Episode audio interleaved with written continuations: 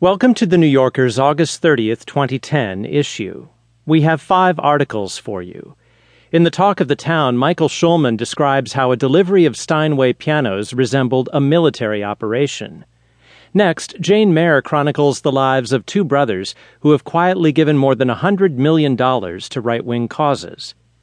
After that, Ian Frazier takes us inside the nightmare that was Stalin's Gulag. And finally, in Shouts and Murmurs, Jeffrey Frank explains why he finds it hard to accept an apology. But first, it's this week's comment.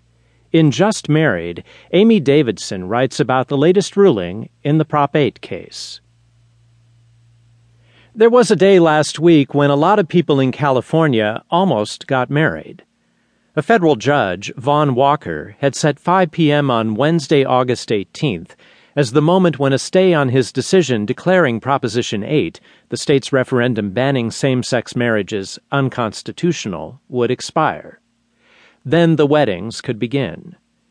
That Monday, however, the Ninth Circuit Court of Appeals agreed to hear the case and kept the stay in place. Both sides must file their initial briefs by September 17th. Any decision almost certainly would be appealed again, putting the case, Perry v. Schwarzenegger, on track to reach the Supreme Court in 2011. But it might not make it that far.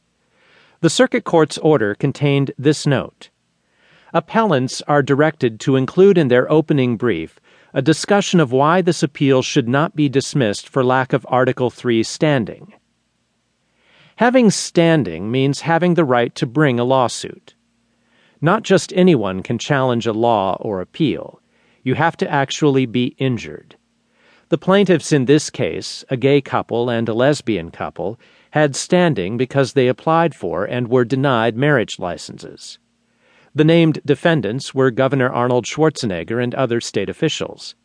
They stood aside during the trial in Judge Walker's court, allowing ProtectMarriage.com, which campaigned for Prop 8, to organize a defense.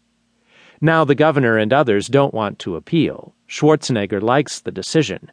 If ProtectMarriage.com has no standing and there is no other appellant, gay marriage could, in effect, become legal in California by default. Not all supporters of marriage equality are happy about that prospect.